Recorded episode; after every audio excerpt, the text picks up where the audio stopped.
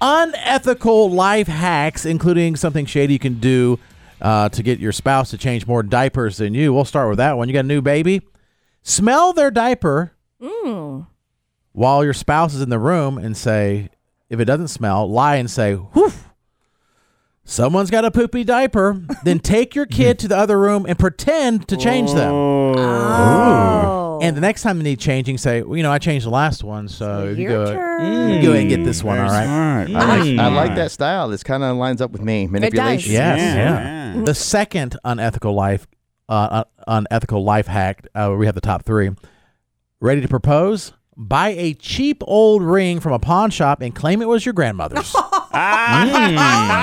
Mm. Save, you know, ten to twenty thousand, five, ten, wow. twenty thousand sure. dollars, wow. and then nice. Make her feel special. Now, if yeah. your grandmother's alive, that's gonna be a problem. You're or right. if she sees any photos, yeah. Or if she asks yeah. your mom or dad about, oh, your mom, your mom gave me this phone. You Do know? you know what yeah. I think mm. the best thing would be is say it's a great, great grandmother's ring.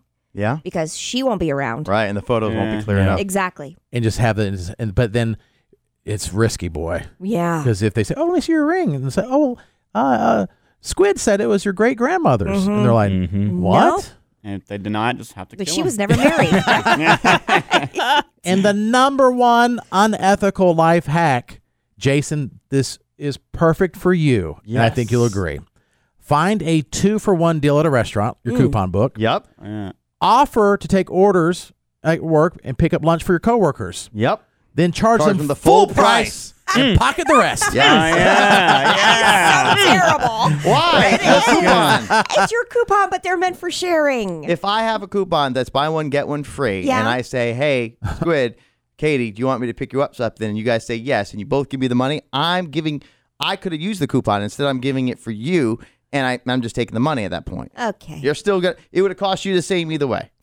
Note to self. Do not ever allow Jason to order food for us. Right. It doesn't make a difference. The only difference, it, you would actually pay the same. I would just get the benefit. Because well, it's shady, although I expect that from you. So. yeah. Yeah. yeah, I like the idea. You just can't let people know you have a coupon book. No. Mm-hmm. Because like, why do you keep choosing these certain restaurants that you don't have coupons for?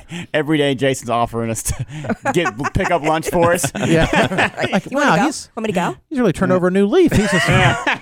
Man, this is really nice. I think if do. he just randomly offered to just go pick up lunch for us and us not go, I would instantly think something's, something's up. up. Yeah, yeah. yeah. Or he's meeting like his diamond dealer, you know, or, or his gold brick guy. Yeah. You know.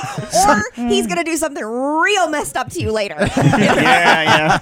I bought your lunch. I picked up your lunch. You're like, okay, I do owe you. I don't like owing people. Don't like owing people. I, I thought poison when initially. Mm. Oh, yeah. yeah. Bless yeah. Squid has to taste all our food before we eat it. You know, because you're expendable.